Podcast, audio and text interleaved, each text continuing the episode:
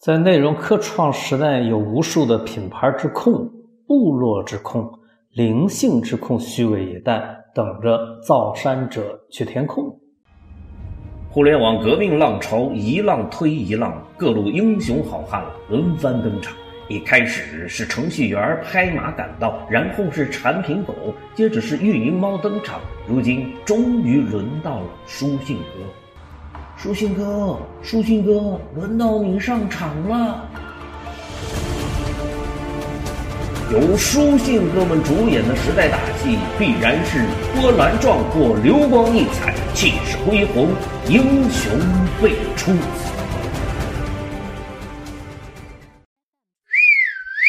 书信哥你好，既然互联网革命终于走到了书信哥的时代。那么每一位书信哥都应该登上舞台，大显身手一番，不然就有点对不起这个伟大的时代。今天的故事从微信之父张小龙讲过的一句话开始，这句话激活了朋友圈，这句话成就了微信的辉煌，这句话引得无数的年轻人为之兴奋，为之疯狂，就是这句话了。再小的个体也有自己的品牌儿，有用的话未必有逻辑。那些能够煽动大家情绪的口号，往往是不讲逻辑的。再小的个体也有自己的品牌儿，小到小到微不足道、无人问津，它能是品牌吗？也有自己的品牌儿。言下之意有，而且还不止一个。这话。听着真他妈舒服。正确的表达也许应该是这样：再小的个体也有成为品牌的可能，或者是再小的个体也应该有成为品牌的梦想。正如不想当将军的士兵不是一个好兵一样。这样一改，就比较有了逻辑，但是却失去了强大的号召力。你把人家的希望都给灭掉了，你把人家最后一丝拼下去的理由给说没了。世界本来就够残酷的了，还不让人做梦，你是不是比现实更残酷呢？怎么样？这句还得留下？那就留下吧，安慰剂人们也是需要的，先让人们有一个做品牌的念想。想是想啊，如何来实现它呢？长沙引力波创始人李峰给出了一个答案，我觉得非常好。他既给了方向，还给了实现目标的手段。李峰是这么说的：“做自己，敢不同。做自己代表着方向。”之前还是大海捞针，这会儿就有了方向，把自己做好了，这个品牌也就有可能成了。要做品牌，先得选取一个方向，那就是做自己，而不是做别人。做别人等于跟着别人做，做好了最多是别人的左膀右臂。当然这也不错。如果你可以成为张小龙先生的左膀右臂，如果你可以成为马云的左膀右臂。如果你可以成为张一鸣的左膀右臂，那又何乐而不为呢？但是对于大多数的人而言，缺乏这样的机会，那就得对自己有信心，做自己。做自己为什么是一个好方向呢？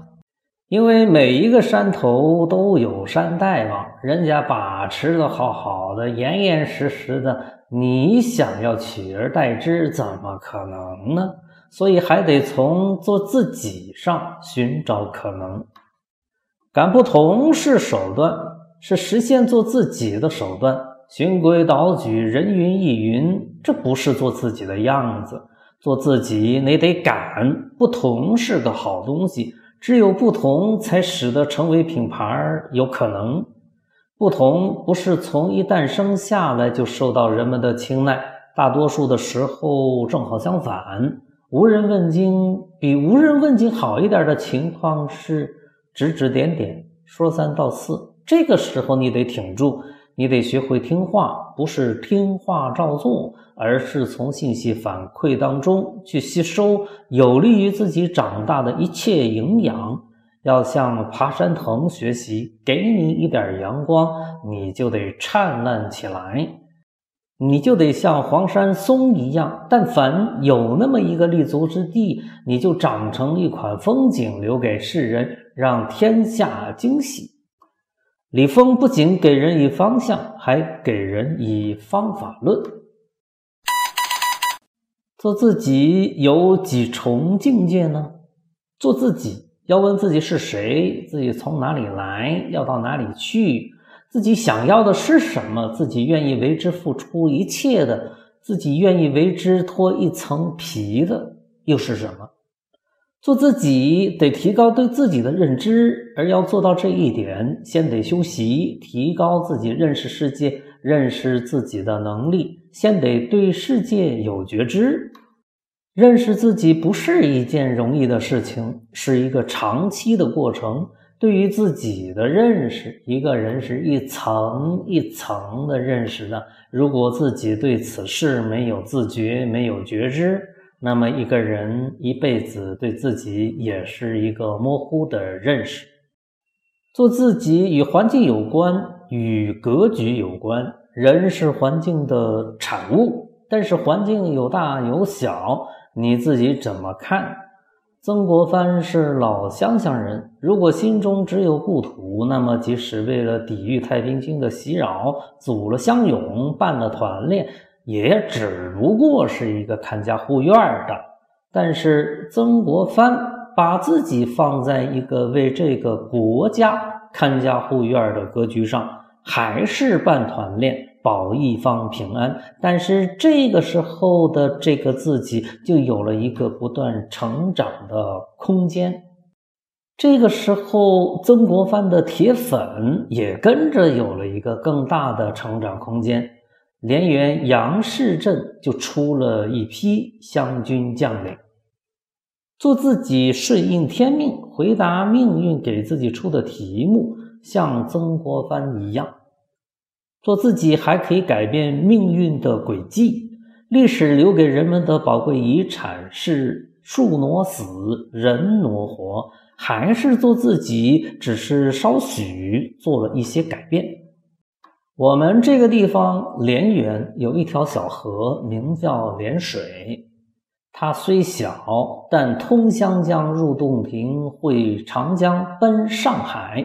沿着这一条通道走出了连源，这个地界上不少的人物，湘军将领群就是一组。辛亥元勋叔侄三人，李谢和、李卓然、李玉仁，正是从这一条小河到了大上海，然后取道海路到日本留学，终于成为影响近代中国走向的历史人物。如果不是当年李家叔侄三人的这一挪，就不会有后来的国立师范学院。即一九三八年，国立师范学院在李渊成立并办学六年，也就可能没有了钱钟书先生的名著《围城》。钱钟书在国立师范学院任教的时候创作了《围城》。做自己，凭什么做自己？这背后有什么逻辑呢？文化自信，文化自信不是一句口号，而是一种科学实践。要在实践中、应用中，让自己真正从自己的故土渊源、学术渊源、文化流派当中去找到自己的支撑物。要先认命，后经略自己的运，不能离开自己的渊源来谈文化自信。这样的话，你不可能找到真正的支撑体系，也就无法真正文化自信起来。拿我自个儿来举个例子，比如纳克创始人李建峰给这一家致力于推进创新教育的公司安放了一个使命，以创新教育夯实国家竞争力。这个使命获得了纳克创始团队每一位成员的认可。大家以自己不同的方式在实践着这个使命，我也一样。有人问我：“你们公司都做了十二年了，都没有成功，你怎么还没有趴下呢？”哎，这是一个要命的问题，不认真回答，你可能就会因此怀疑自己的初心。这也是一个非常实际的问题，它考验着你的自信心。这个时候轮到文化自信出场，搬出孔子来对我不太管用，因为我这一代人对于孔子了解不多，认识不深。我们是在批判孔子的语境中长大的，所以文化自信是一个非常具体、因人而异的事情。别人可以因为生在曲阜而文化自信起来，别人也可以因为是从曲阜师范学院出来的而拥有一种文化自信，这是没有问题的。关键是你自己怎么来实践这个文化自信。那么，我可以从怀疑孔子中找到自信，这也是可以的，因为我相信今人胜旧人，历史不断向前发展的道理。但是这个道理有点大，现在说这个道理的人不多见了。那么，这个自信从何说起呢？这根自信的苗从何生根？这根苗的芽又来自于何方呢？这个根。还是被我给找到了。说近一点，就是我的母校，中国第一个独立师范学院——国立师范学院的诞生之地连元一中。这一段历史既有学术上的高度，又有民族气节上的挺拔，这是一个。还有一个远一点的，就是曾国藩。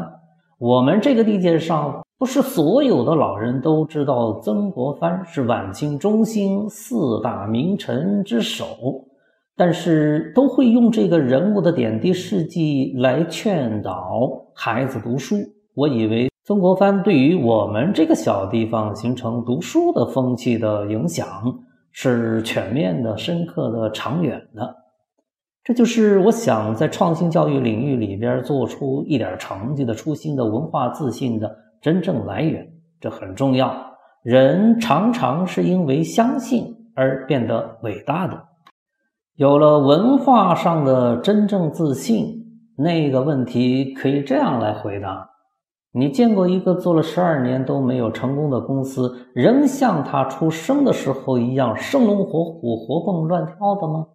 如果你有幸见到了这样一家公司，那你是不是应该去尊重它，去发现它的与众不同呢？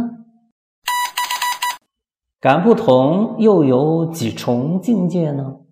人们说“天生我材必有用”，这话没毛病，与做自己异曲同工。如何实现它？先得敢，不能停留在想的层次。还得敢，敢意味着对于将要碰到的困难多了充分的估计，少了盲目，不然就不需要敢了。人们常说酒后吐真言，我以为这真言里边也包括痴人说梦，梦是真的，但这个人未必付出所有去实践它，去让这个梦变成现实。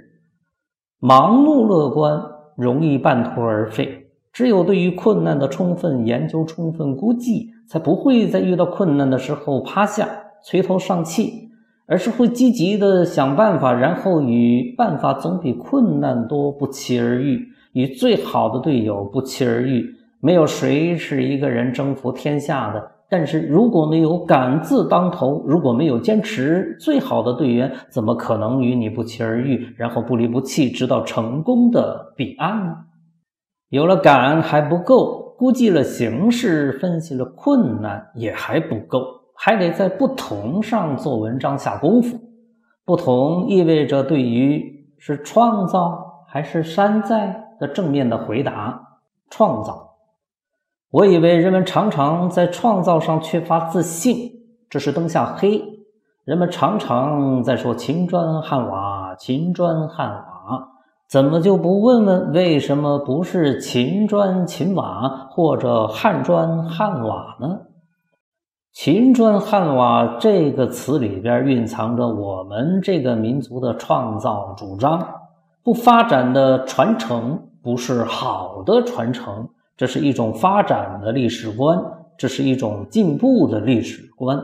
上帝造人像而不同，没有完人，但皆有长处。不同意味着去分析自己的长处，去避免自己的短处。不同意味着去发现外部的适合自己的长处、生长发育的机遇。这个机遇有时候很小，有时候却是非常大，大到时势造英雄，英雄造时势。所以，不同也意味着顺势而为，借势疯长。不同意味着对于事的识别与判断。不同还是一种自在的境界。为喜欢而活，为理想而搏，为自己的不同而喝彩，尊重不同的文明，借鉴不同的文明的遗产，也把自己的不同贡献给世界，为世界的多样性增光加彩。这样一种自在，给到世界的贡献非同小可，世界会因为这样一种自在而变得更精彩、更可爱。不同是一种审美态度，认同世界的美是多样的，而不是整齐划一的；认同世界的美是多姿多彩的，而不是千篇一律的。这种审美态度加之他人会产生包容，因而有容乃大；加之自己会产生自信，要求自己更高、更快、更好，因而让自己经过一个创造的过程而变得更美。网红商学院的第一课，我以为不是再小的个体也有自己的品牌，而可以是雷锋做自己，敢不同。书信哥，你说呢？你的好朋友，内容科创时代早期思想启蒙者，内容科创产业系统理论构建者，创造之学的开路先锋王格。二零二零年五月一十三日于蓝田。让产品王者归来，让那些人们一直熟悉的产品王者归来。在内容科创的时代，让那些人们一直熟悉的产品鼓动自己的翅膀，迎着内容的风，唱着歌，跳着舞，迎着诗，沿着信息的流，走进千家万户。